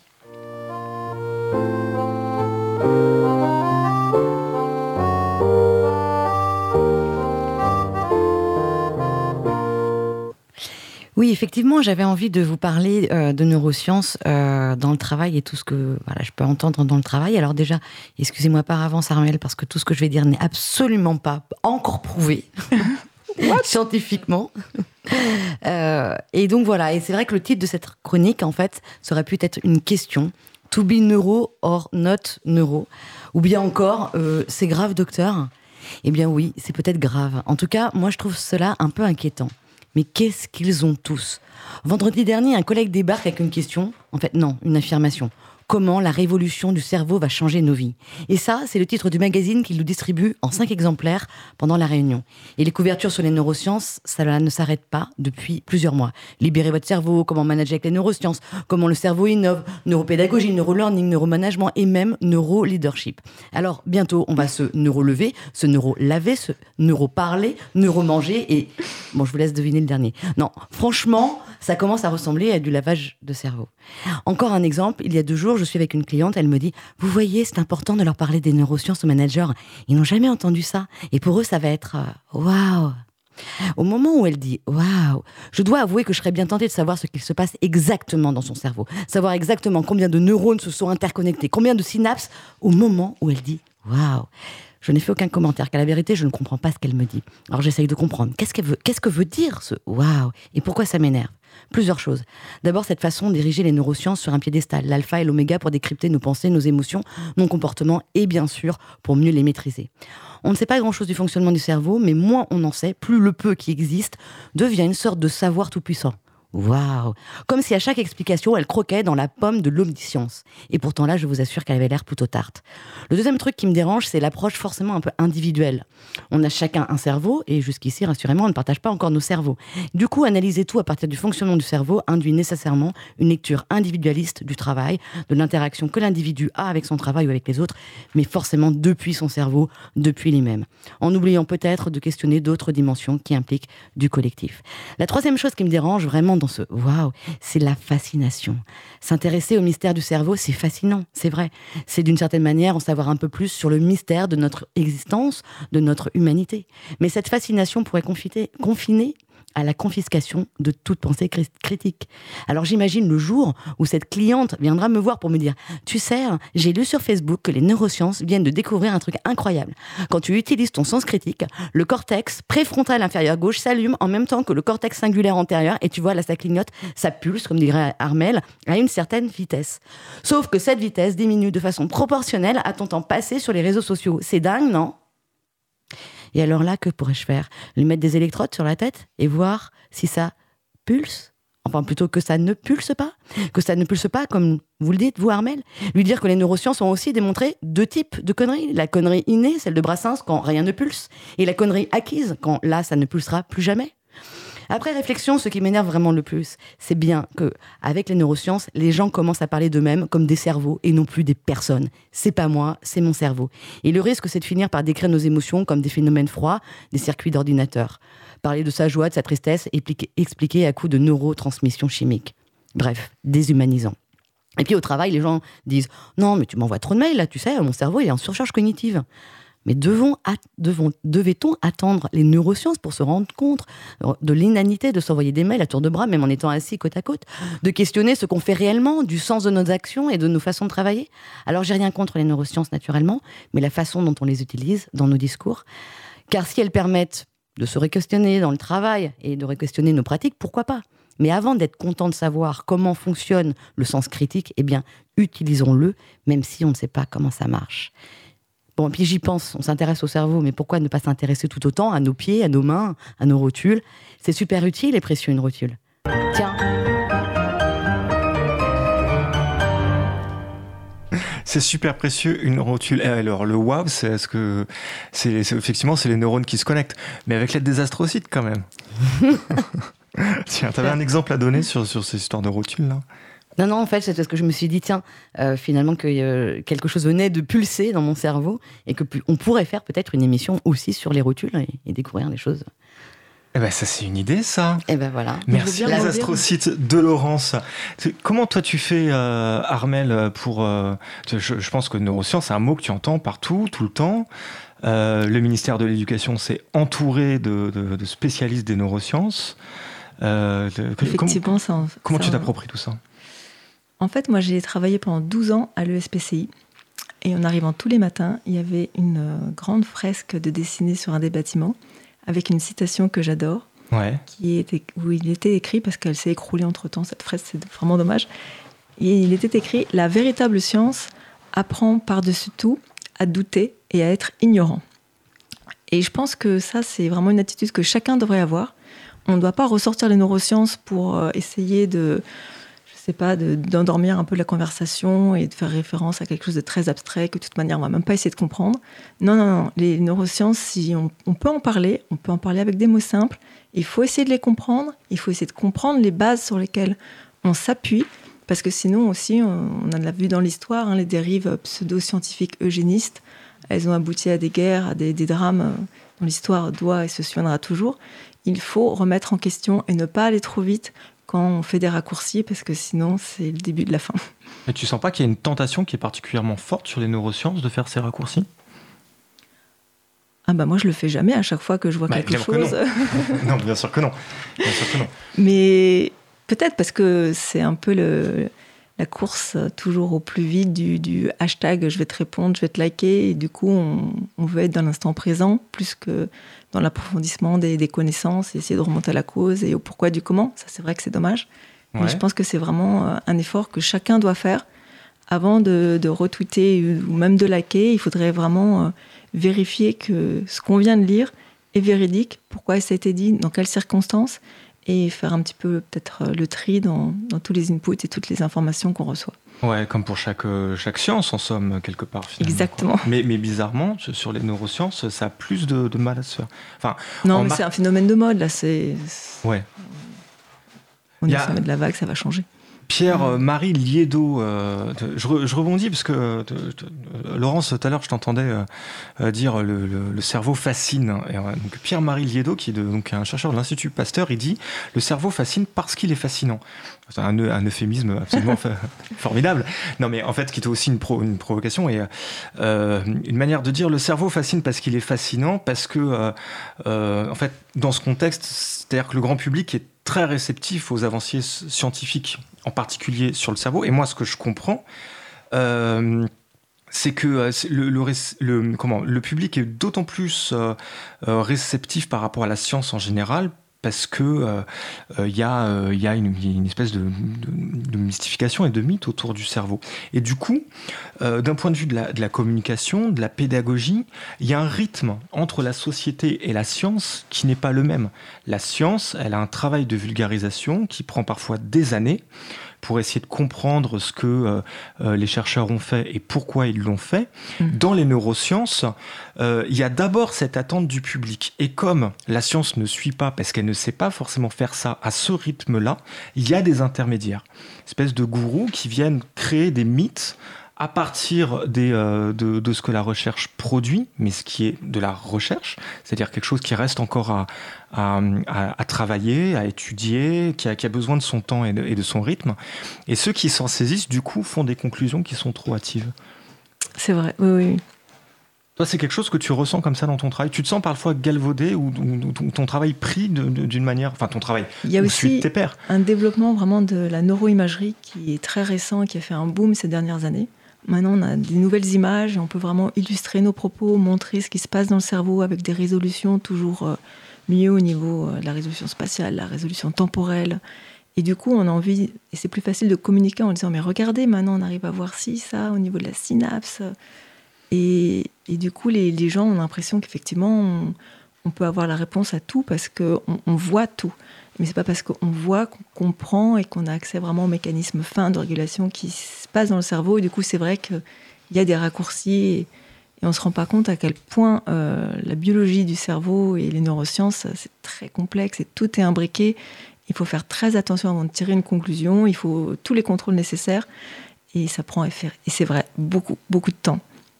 Et, euh, c'est ce qui était plaisant dans, quand on t'écoutait parler au, donc au tout début, sur notre première partie, euh, que vous pourrez retrouver euh, si vous prenez le train en route sur notre, sur notre site internet pardon cause-commune.fm par ailleurs. Euh, tu, tu, tu, donnais en fait beaucoup de nuances et de complexité à des phénomènes qu'on a envie d'expliquer très facilement. Quoi. Donc il y a les neurones, il y en a partout, ça envoie un signal et c'est cet ensemble qui, qui produit l'intelligence. En fait non, pas du tout, parce que chaque neurone est différent à sa manière. Il y a des cultures et des rassemblements. Il y a aussi d'autres cellules qu'on connaît pas très bien. Exactement. Et qui en plus ressemblent à des étoiles, mais c'est quand même euh, assez phénoménal. Quoi. Et alors toi, du coup, tu dis c'est un effet de mode. Neurosciences, c'est un effet de mode. Oh bah oui, je pense, parce qu'il y, a quand même 20 ans, on en parlait un petit peu moins, et là on s'aperçoit qu'effectivement ça prend de l'essor, on fait beaucoup de découvertes, et que ça peut aussi améliorer notre quotidien, notre... parce qu'en fait, on... ça nous aide aussi, nous, à mieux nous comprendre, notre fonctionnement, à mettre des mots sur, sur des choses. Ben, on parle notamment de l'intelligence émotionnelle, c'est assez nouveau, c'est assez mode. Et du coup, on, on comprend mieux peut-être comment on fonctionne et du coup on a l'impression d'avoir des super pouvoirs et du coup c'est pour ça peut-être qu'on s'emballe et qu'on en fait waouh un peu trop. Mais parce qu'on a commencé avec le neuromarketing. On a commencé par ça, le neuromarketing. Ça, ça, disait des choses vraies, le neuromarketing? Il y avait des. Est-ce que c'est vrai que. Quoi? C'était avec les images subliminales euh? Ouais, des trucs comme ça. Les, images subliminales d'Edouard Balladur, vous connaissez ce truc? C'est un mythe, une légende urbaine, euh, euh, probablement raccrochée avec les, Illuminati, comme quoi dans la campagne d'Edouard Balladur. Mais cela dit, c'est probablement vrai que des, gens ont tenté des, trucs aussi c'est fou pour voir ce que ça crée, mais, c'est des microsecondes pour voir si ça, ça influençait le, subconscient des gens à l'époque. On était dans cette idée-là. c'est vrai qu'après, quand on dort, on va se repasser tout ce qu'on a vu dans la journée, et même si on n'a pas eu forcément conscience qu'on a vu quelque chose, c'est une information qui peut peut-être être vite stockée, et du coup, ça va ressortir, ça va être processé et intégré. Euh, mais normalement, on, arrive quand même à faire le tri, et je pense qu'il faut qu'on ait tous suffisamment de recul pour ne pas se laisser non plus influencer par toute cette pub, parce que de manière, la publicité, elle est se développe à tous les niveaux, dans tous les médias, euh, partout. Donc, euh, peu importe qu'il y ait des images subliminales ou autres, il faut se mettre des barrières, il faut se mettre des protections, il faut être euh, vigilant et se rendre compte qu'on essaye d'être influencé, mais partout, y a tous les niveaux. Et, mettre des coupures radicales, même si on n'y arrive pas, sinon à mettre des, filtres plus simples. Quoi. Neuromarketing, après on a commencé à parler de neuromanagement ou d'explications proches des neurosciences mais alors après, moi j'ai regardé un petit peu effectivement sur Internet qu'est-ce qu'ils entendaient par euh, voilà, ces neuromanagement et neuromarketing. Et euh, c'est impossible de trouver vraiment des fondements et des. J'ai eu beaucoup de mal à trouver vraiment sur quoi ça repose. Quoi. C'est... Les gens ils parlent de neuromarketing et après ils digressent sur d'autres sujets. Et en fait, concrètement, j'ai, j'ai pas vraiment réussi à trouver les bases sur lesquelles ça s'appuyait. Donc. Euh, je pense qu'il faudrait vraiment se documenter beaucoup plus pour effectivement, il doit y avoir des, des, informations et des choses importante sur le sujet, mais globalement, les gens, voilà, ils sortent des mots euh, savants pour essayer, je pense, voilà, de, faire bon effet sans pour autant que ce soit qu'il y ait des réels fondements encore aujourd'hui. Mais... Ouais. Et du coup, maintenant, dans les, neurosciences, on en parle beaucoup dans la pédagogie. Par contre, là, on a très peu de recul, on a beaucoup de choses qui sortent. Quel point de vigilance, quel, euh, quelle, euh, oui, quelle vigilance on peut avoir par rapport à tout ça? Quel regard, quel recul? Comment on peut se, créer du recul par rapport à, cet effet de mode qui, lui, pour le coup, est très quotidien? Enfin, c'est tant est que c'en soit, d'ailleurs. La, pédagogie, quand même, on a plus de données. Il faudrait du coup que vous, que vous invitiez euh, Stanislas Dehaene, qui travaille aussi au Collège de France. On est beaucoup. D'accord. Et non, là, franchement, il y a, des avancées. Euh, alors après, forcément, bien sûr, sur la méthode, l'apprentissage de la lecture globale, c'est le LABIC il y a des choses qu'on savait, mais maintenant il y a des choses vraiment qu'on peut démontrer par les neurosciences, et du coup ça peut aider, c'est vrai, à certains apprentissages, mais encore une fois, les, concertations, souvent quand elles sont mises en œuvre, elles sont encore trop rapides et pas assez euh, appuyées. Et je pense que c'est un bon début qu'on fait d'essayer de, compiler et de mieux comprendre les choses. Mais encore une fois, on va encore trop vite dans les conclusions. Quoi. Donc, euh, faire attention au rythme, aux balances et, aux mmh. décisions qu'on prend. Aux conclusions ou, au recul, du coup? Aux deux. Patrick Oui, à ce propos, on a une, on a une question d'une auditrice là, qui, est en lien avec euh, les apprentissages, notamment l'apprentissage de la lecture. Elle nous demande euh, s'il s'agit de, ma cousine, qui n'est pas ma cousine, on le précise à chaque fois, mais c'est le pseudo de, notre auditrice, qui nous demande si la neuroscience peut expliquer et trouver une solution à la dyslexie. Ah bah oui, oui, oui. Il y a beaucoup de littérature qui, sont là, qui traite de ce sujet. Et alors, je ne saurais pas trop vous dire, mais effectivement, c'est des c'est des, problèmes, notamment je pense au niveau visuel. Je sais plus, je vais pas trop rentrer dans le détail parce que je risque de dire des bêtises. Mais ah, bah, je vais donner la parole à Laurence. Mais alors donc du coup, Laurence, euh, toi tu, Oui, alors c'est un de nos auditeurs, là, du coup Julien, qui en réponse à ma cousine a posté euh, effectivement un article euh, en disant que des chercheurs rennais pourraient en avoir trouvé la cause. Et effectivement, du coup, ça serait une cause anatomique euh, cachés euh, donc, dans les minuscules récepteurs des yeux. Voilà, qui sont touchés voilà, par ce, serait un défaut euh, visuel qui serait à la base voilà, de, troubles de la lecture. Et du coup, qui se traduirait sous la forme de la dyslexie. De la relation, du coup, entre les yeux et le cerveau, le, signal, une fois qu'il est traité, enfin, c'est pas la cornée le problème, quoi. Non, non, non. ok, d'accord. Et donc, du coup, c'est un article qui a, qui a été titré avec un conditionnel. Donc, on en revient toujours à, à la vigilance, hein. c'est ça que tu as dit, non tel que tu l'as cité, donc on en revient toujours à, cette vigilance. Pourrait avoir trouvé la cause. Non, mais cette manière en science, quand on écrit, on donne jamais des conclusions. Euh, nous avons montré que ça, donc ceci. C'est toujours euh, d'après nos résultats qui suggèrent que, euh, voilà, on pourrait penser que ça aurait telle influence. On est vraiment toujours dans le conditionnel. On ne tire jamais vraiment de conclusions strictes et définitives en biologie. C'est toujours comme ça et en science en général c'est une forme d'écriture parce que c'est le raisonnement, on sait que c'est toujours vrai, jusqu'à ce qu'on demande son contraire. Donc euh, voilà. on est prêt pour la suite. En sciences exactes, euh, on... oh, excuse-moi Patrick, tu veux, tu veux ajouter un truc? En fait, je me, demandais si en fait, euh, où était, comment était délimité le cerveau? Parce qu'est-ce qu'on peut penser que le cerveau c'est juste le cerveau ou est-ce que le cerveau c'est l'ensemble du corps? Parce qu'en fait, euh, peut-être que j'ai la boîte noire qui est à l'intérieur du crâne, mais est-ce que l'ensemble du corps ne fait pas partie du cerveau? En fait, on fait la distinction entre le système nerveux central, mhm. cerveau, moelle épinière, et mhm. système nerveux périphérique, c'est tout ce qui est en dehors du mhm. système nerveux central, pour parler du système nerveux. Donc c'est vraiment très difficile. Voilà, c'est très strict. Système nerveux central, système nerveux périphérique. Il y a des éléments cellulaires différents et parce qu'en fait, pour, penser dans la mesure où pour penser, en fait, je vais avoir besoin de l'ensemble de mon installation, de l'ensemble de mon corps. Il va bien falloir que les informations, euh, il va falloir que je voie quelque chose ou que je ressente quelque chose pour en tirer des conclusions. Ben, je pense que si on n'avait plus aucun sens, on pourrait quand même mmh. raisonner. Ce serait mmh. bon, éthiquement euh, très difficile à mettre en place. Oui, euh, je vais raisonner à partir de quoi si j'ai aucun sens? Parce que pour raisonner, il va falloir que j'ai peut-être des éléments de comparaison. Et si les, gens qui sont dans le mmh. coma. Euh, mmh. Donc qui raisonnent. On pense qu'il y a des formes mmh. de conscience qui subsistent? Mais peut-être qu'ils raisonnent à partir du passé, à partir de ce qu'ils ont ressenti auparavant. Une forme de, conscience altérée entre le, rêve et la réalité.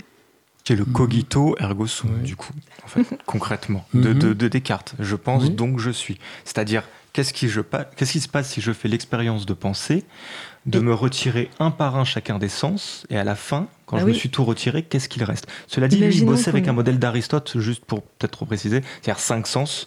Et on s'accorde à dire que avec la proprioception, avec, il y a d'autres sens, l'équilibre, euh, voilà, qui, qui, on a augmenté, on n'est plus à 5 maintenant. Voilà.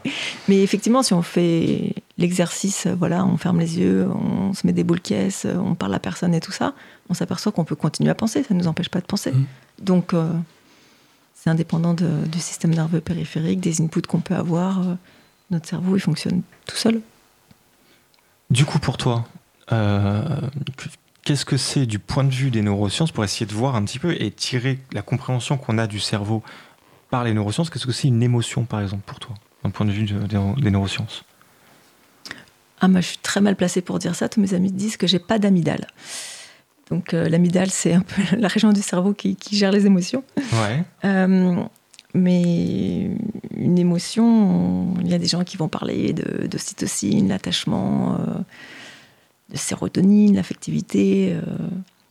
Donc c'est un ensemble. ça va être des, ensembles voilà, de, sécrétions de, de, molécules, de neurotransmetteurs qui véhiculent un sentiment, un bien-être et une interconnexion aussi avec notre environnement. L'ocytocine, l'attachement, ça se fait quand même aussi avec nos proches. Mhm.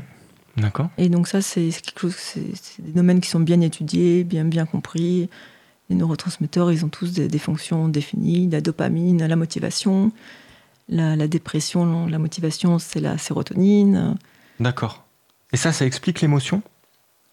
Bah, L'émotion, ça va être euh, voilà, des, libérations de neurotransmetteurs à des moments donnés qui, qui vont créer des, états. Ouais, ouais. Non, mais je comprends, mais qu'est-ce mm. qui crée la libération?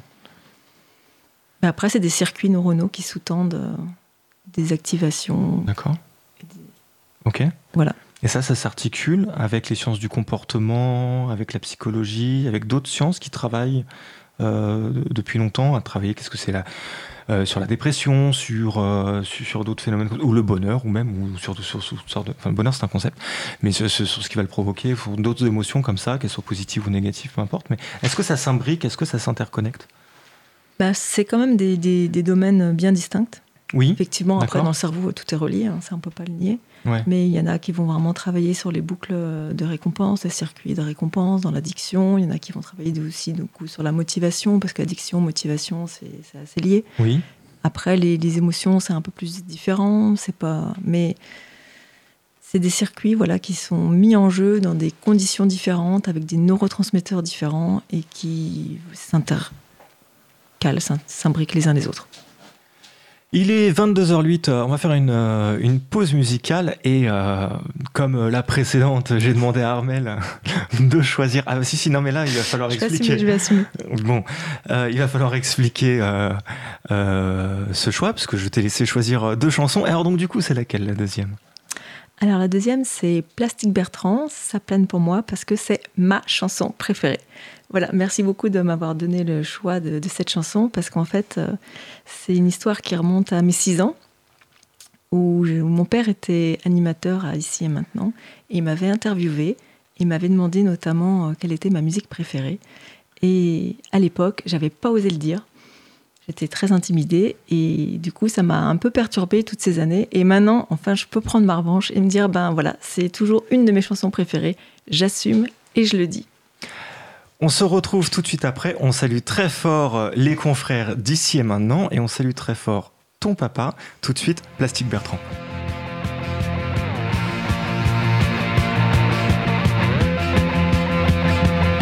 Cause commune 93.1, la voix des possibles. Bam bam, mon chasse j'ai sur mon lit à bouffer sa langue en buvant grand mon whisky quant à moi. Peu dormi, vide et mais j'ai dû dormir dans la gouttière où j'ai eu un flash.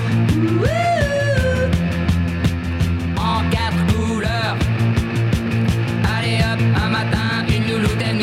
poupée de cellophane, cheveux chinois. Un sparadrap, une gueule de bois. A ma bière dans un grand verre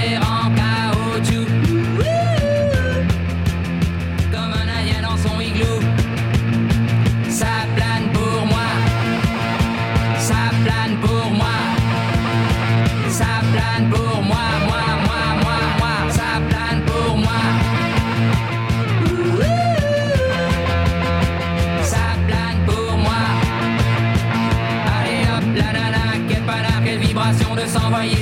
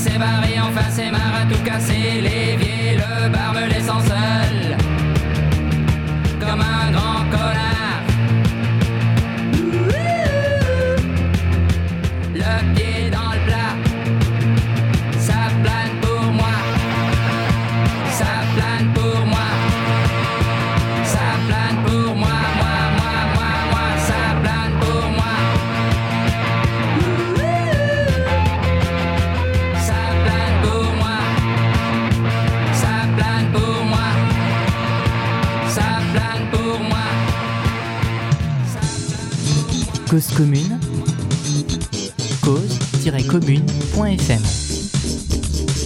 Vous êtes toujours en direct sur 93.1 pour votre émission Cause à effet, le magazine du travail, de l'emploi et de la formation. En direct comme chaque mardi soir. Ce soir, on parle de neurosciences et euh, Sandrine euh, a trouvé une, critique euh, virulente d'un monsieur qui s'appelle Luc Laurent, qui est psychologue de l'éducation nationale et qui, qui, qui, a, qui, qui, peut plus les neurosciences. Quoi. Alors, qu'est-ce qu'il raconte, Luc Laurent? On va écouter Sandrine tout de suite.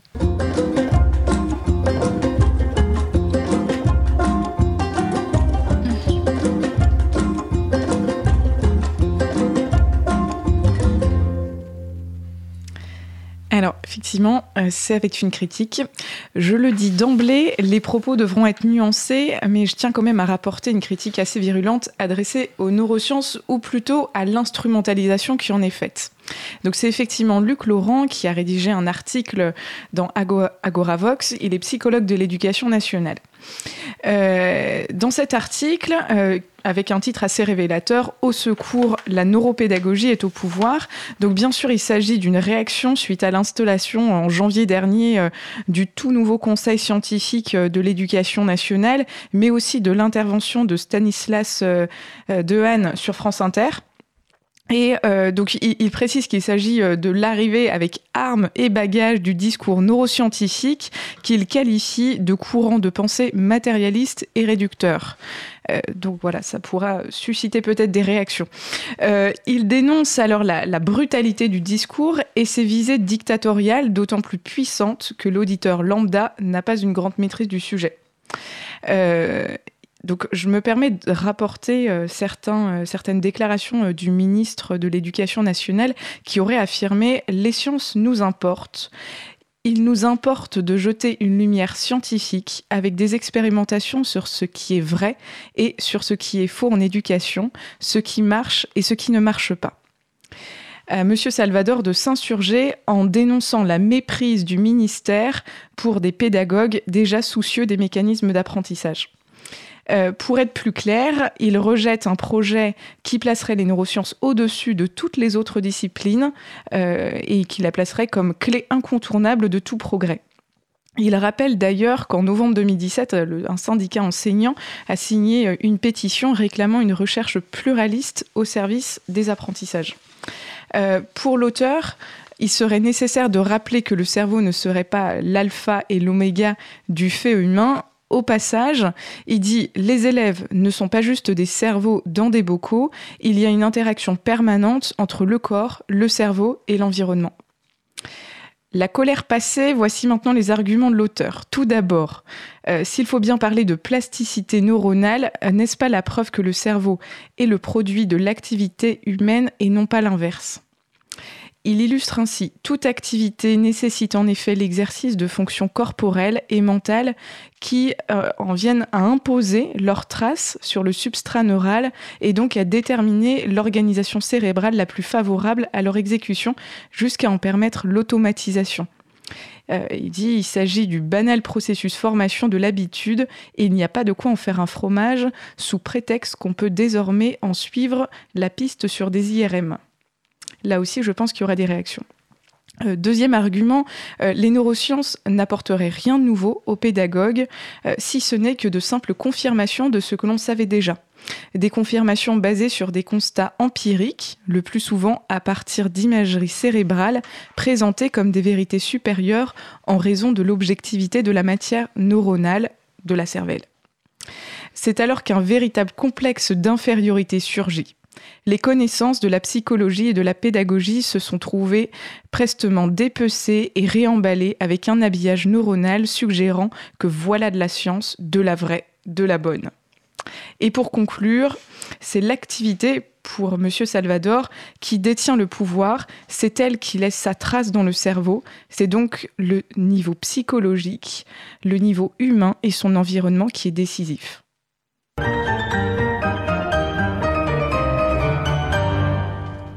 Salvador, du coup j'ai mal dit son, son nom. Euh. Alors on va, on va peut-être euh, lui expliquer quelques petites choses à ce, monsieur euh, Salvador. Est-ce qu'on peut le rassurer? Qu'est-ce qu'on peut lui répondre? Non mais effectivement je pense que des fois on amène des concepts de manière un peu trop abrupte et du coup, euh, pas bien les expliquer. Et du coup, ça peut heurter certaines sensibilités, surtout auprès de, de spécialistes qui travaillent dans l'éducation euh, depuis des années et des années. Et ça peut être très frustrant. Je me mets tout à fait à sa place. Tout d'un coup, on, on balance des images d'IRM. On dit non, mais t'as rien compris. Ça fait 20 ans que t'es enseignant, mais c'est Mm. comme ça que ça marche. Moi, je comprends que ce soit pas du tout euh, la bonne façon de procéder. Il faut, faut qu'on arrive à, à combiner les deux euh, de manière voilà, plus, plus douce et que les, des deux côtés, on arrive à comprendre l'intérêt euh, de chacun. Parce qu'effectivement, les, les images d'IRM fonctionnelles et tout ça, c'est très important, ça apporte euh, des, certaines réponses, mais il y a aussi une réalité de la vie qui peut-être sont pas toujours prises en compte euh, lorsqu'on fait ces, protocoles et ces, ces hypothèses scientifiques qu'on teste. Et du coup, je pense qu'il faut, voilà, on a, amorcé un dialogue, on est au début de, ce process et de ces phases vraiment de d'engouement médiatique auprès des neurosciences. Il faut pas, faut pas s'emballer. Il faut juste qu'on prenne le temps de faire les choses bien, de se mettre d'accord, de parler, qu'il n'y ait pas de, frustration ni d'un côté ni de l'autre. Il n'y a pas de complexe d'infériorité à avoir. Tout le monde peut comprendre. Il suffit de, de bien expliquer les choses, de se mettre d'accord, et on va trouver des consensus on va trouver la, les meilleures solutions pour pour nos futurs étudiants. Alors ça vient d'où? Ça vient des. Est-ce que c'est les chercheurs des neurosciences qui doivent faire, qui doivent être vigilants sur la manière dont on se réapproprie leurs travaux, ou est-ce que c'est plutôt les chercheurs entre eux du côté des neurosciences et du côté de la psychologie qui doivent mieux communiquer? Ça, ça se traduit comment euh? Je pense que les deux doivent faire un effort. C'est-à-dire euh, les, les pédagogues qui sont déjà dans l'éducation nationale et tout ça peut-être doivent être un peu plus ouverts. Souvent, ils aiment bien avoir leur, leur chasse gardée, j'ai l'impression, parce que c'est vrai que c'est eux qui sont sur le terrain et je comprends, ils sont, ils sont légitimes, ils sont là, ils font un travail hyper important et c'est des, des gens qui sont souvent très engagés, ils ont une grosse responsabilité et qu'on les bypass comme ça, c'est pas, Mhm. souvent c'est pas, c'est pas très correct. Après, euh, voilà, le scientifique, il faut qu'il arrive à apporter son éclairage et bien faire comprendre aussi que c'est une vision d'une chose qui pourrait être traitée et alimenter le débat plutôt que d'être la solution. Ouais. Voilà, donc il faut juste euh, trouver les bons mots, mieux communiquer pour se mettre d'accord et trouver des solutions ensemble. D'accord. Je pense que hum, ce serait intéressant que tu nous éclaires sur euh, ce, rapport que tu as à la, construction du savoir, de la recherche la manière que tu as de travailler. Les sciences exactes et, de, la vie aussi souvent euh, ont une idée et vont essayer, euh, arrivent à peu près à se convaincre que c'est la bonne. Par contre, vont tout faire pour démontrer le contraire. Et tant qu'on n'arrive pas à démontrer le contraire, euh, on, part du principe que, notre idée est à peu près la bonne. C'est comme ça que les théories naissent. C'est le négativisme, en fait, hein, pour faire de l'épistémologie. Et à, à contrario, quand on est dans les sciences humaines, on sait très bien que quand on va étudier les choses, on est sur de l'interaction, on est sur de l'humain. Donc il se passe énormément, énormément de choses. On a beaucoup trop de données que ce qu'on peut traiter. Donc, alors, le terme c'est constructiviste. C'est un petit peu comme, euh, en fait, on va s'analyser soi en même temps qu'on analyse le, le, le terrain sur lequel on travaille. quoi. C'est un peu comme si tu, tu, tu, tu secouais un, un robinet plein d'eau pour étudier les vagues. Bah, tu es obligé d'étudier ta main parce que tu sais que dans la nature, euh, le, le mouvement des vagues va pas être exactement le même que celui que ta main porte. Et, euh, et, et- et donc, donc, du coup, toi, tu, tu construis cette logique comme ça. C'est-à-dire que tu, tu essayes de te convaincre que tu as tort, ou tu fais des antithèses, tu essayes de, de- de provoquer un petit peu ce que tu essayes. Au quotidien, oui. Euh, en fait, euh, le, le gros travail des scientifiques, c'est déjà d'avoir une bonne connaissance de la littérature de base. Je lis, je lis, je lis. J'émets des hypothèses, je teste ces hypothèses. Et des fois, c'est très difficile, mais il faut arriver à se dire que ben, notre hypothèse de départ, elle n'était pas bonne. Et ce qui est bien, c'est que c'est de plus en plus reconnu maintenant dans le monde scientifique. Il y a même des journaux qui acceptent de publier des negative results. Et ça, c'est très important et j'encourage vraiment cette démarche parce que c'est tout aussi important qu'un résultat positif de démontrer quelque chose qui est bon, moins sexy et moins, moins, sy- moins sympathique qu'espéré, mais, mais c'est la vie. Et des fois, ben, c'est pas ce qu'on attendait. Donc du coup, dans la presse, ça veut dire que quand on lit des, des, propositions euh, sur on va résoudre le bonheur, on va résoudre euh, je, ne sais quoi, avec les, les, euh, les neurosciences, en fait, on part de travaux qui sont, on va dire, flottants, qui restent des théories, qui sont de plus en plus fines, de plus en plus précises et, et desquelles on arrive de plus en plus à se convaincre, mais sur lequel il reste un travail à faire en fait. Et ce travail-là n'est pas pris en loin. compte. Et on peut toujours aller plus loin. Dans les sciences de la vie, tu veux dire Oui. En biologie en général et... euh, Dans tous les domaines, on peut toujours pousser oui, tous les en fait, en fait, après tout, oui. Et euh, Le tout, c'est de se poser la bonne question. En fait, c'est souvent le plus dur d'essayer d'identifier vraiment qu'est-ce qui vaut le coup d'essayer de, de, mieux comprendre et parce que les, les, questions, ça va vite à poser. Apporter des réponses, c'est beaucoup plus long. Donc il faut mieux passer plus de temps à trouver la bonne question qu'à essayer d'y répondre. Mais c'est difficile. Parce que souvent, on a envie de se lancer dans la démarche expérimentale ou autre pour essayer de trouver des réponses avant d'essayer de se dire non, mais je vais peut-être changer ma question. Et dans cette appropriation qu'on se fait des neurosciences, euh, on a une projection un petit peu sur une espèce de sur nous et sur une espèce d'extra-humain qu'on pourrait avoir qui permet de, de, tout justifier, qui permettrait de, tout fonctionner. Euh, j'ai à cœur de parler d'un livre que, tu as écrit il y a deux ans, c'est de mon initiative, hein, euh, qui s'appelle Alice 2630, qui est vachement sympa pour les quatre premiers chapitres que j'ai lus. et, donc du coup, j'invite les auditeurs à, à, le lire. Et en fait, tu, on, est dans un monde dans lequel, avec les neurosciences, mais aussi avec l'IA, donc en 2630, euh, on, on, planifie tout, tout est réglé. C'est-à-dire que à 21 ans, on, s'en va de chez soi, on déménage, ça y est, c'est à 21 ans, c'est pas à 19, c'est pas à 22, parce qu'il y a un centre, euh, une espèce d'entreprise en fait qui planifie tout, qui planifie tout pour nous.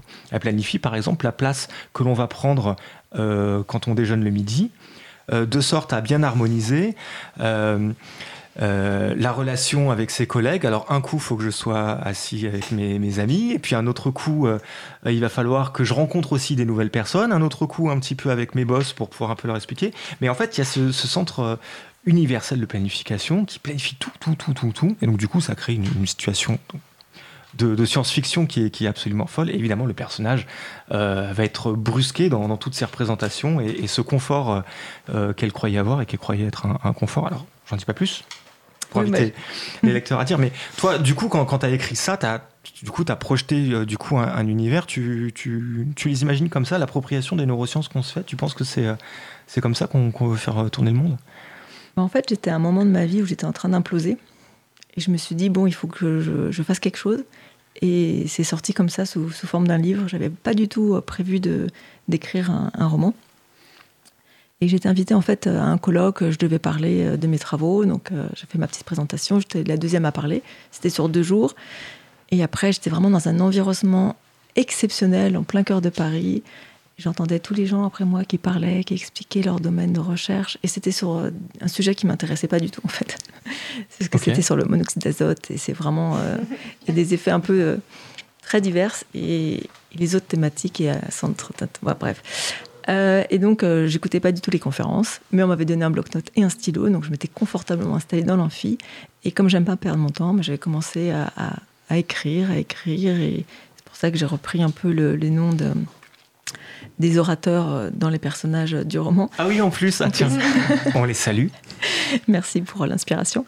Et du coup, voilà, je me suis inspirée de tout ce que je voyais autour, l'émergence des technologies, des outils qu'on avait et j'avais besoin du coup de me, projeter, mais pas dans 10, 20 ans comme euh, la plupart des auteurs de science-fiction font. Moi, j'avais vraiment envie de, me laisser le champ large et de mourir surtout. Jamais qu'on me dise, mais t'as vu, tu t'es trompé, euh, il s'est pas passé ça, et t'as encore envie, et tu vois bien que c'est pas ça. Et j'ai voulu voilà, euh, imaginer tout ce que l'apport des technologies et tout ce que les neurosciences laissaient pressentir, qu'est-ce que ça pourrait donner dans une société et comment notre société aurait des chances d'évoluer et pour dans un avenir donc euh, quand même assez lointain. Sur la quatrième de couverture, il est écrit De tout temps, l'homme a exploré l'invisible pour appréhender le monde. Il s'interroge sur ce que cachent les apparences, essaye d'améliorer sa condition de vie. Mais la progression exponentielle de nos connaissances n'est-elle pas en décalage avec notre nature profonde? Au fond, ne sommes-nous pas tous restés des chasseurs préhistoriques? Et euh, cette société cette société dans cette science-fiction me, euh, m'interpelle beaucoup parce qu'on on essaye de se mettre dans un état de bonheur permanent. Il y a un bouquin comme ça qui, essaye de, d'expliquer le, de, tendre vers le bonheur, euh, euh, vers les neurosciences. Et tu sais, en, philosophie, il y a toutes sortes de concepts qu'on ne peut expliquer que par son contraire. Et je trouve ça assez curieux de, de, vouloir tout contrôler et de continuer à appeler ça du coup le bonheur. Enfin, moi, ce que je lis, le bonheur que je lis dans ce bouquin n'est pas du tout du bonheur parce qu'il n'a pas son antithèse. De même que tu euh, tu peux pas définir le bien sans le mal, tu peux pas définir la liberté euh, sans l'absence de liberté, et ainsi de suite. Et donc, euh, du coup, c'est ça. Je voudrais pas parler, je voudrais pas parler de la fin du livre. non, non, surtout pas, surtout pas. Il faut, il faut le. Mais j'ai voulu essayer d'imaginer, voilà, une société dans laquelle qui serait idéal pour l'homme en se demandant est-ce que c'est vraiment ça qu'on veut Est-ce que c'est l'idéal vers lequel on voudrait tendre Voilà. Donc Alice 2630, expérience humaine, et c'est paru chez Clonitech. Sandrine mais du coup, ça pose la question de l'éthique et des neurosciences. Euh, il peut avoir des évolutions euh, très positives, mais euh, aussi des moins bonnes. Et aujourd'hui, à quoi est confronté les neurosciences justement sur ces questions d'éthique? Quelles sont les, gros, les grosses problématiques? Ah bah C'est une très très bonne question. En effet, là, dans mon livre, je décris des hommes augmentés avec des implants cérébraux qui sont donc plus ou moins connecté à une intelligence artificielle qui gère et organise la vie de tout le monde, ça va poser forcément des gros problèmes éthiques. Mais de nos jours, je pense qu'on est déjà tous plus ou moins connectés et reliés et augmentés avec nos smartphones qui sont tous dans nos poches, dans nos sacs à main, ça vibre, on répond au téléphone. Donc euh, on est déjà en marche vers euh, ce futur, je pense. D'accord. Et donc du coup, il faut, il faut, il faut pouvoir apprivoiser ça. Est-ce qu'il faut tout... Enfin, dans, dans cette hypothèse, est-ce qu'il faut tout expliquer du coup? Non, mais il faut essayer de comprendre. Mais il faut essayer de comprendre. Il est 22h28. Merci beaucoup, Armel. Encore merci de m'avoir invité ce soir. Merci à tous. C'était un plaisir. On se retrouve euh, mardi prochain en direct, euh, comme chaque, soir. La semaine prochaine, nous parlerons euh, du revenu universel et de la place du travail et ce, qu'on fait du, travail dans ce concept qu'est le revenu universel. Et pour ce faire, nous recevons donc Benoît Hamon qui nous expliquera sa conception du, du revenu euh, universel ou du revenu de base. Si vous avez apprécié cette émission, euh, soutenez-nous, euh, ça nous fait le plus grand bien. Vous pouvez partager, liker, commenter sur les réseaux sociaux. Et, donc on se retrouve en direct, comme, chaque mardi, à 21h. Bonsoir. Cause commune, cause-commune.fm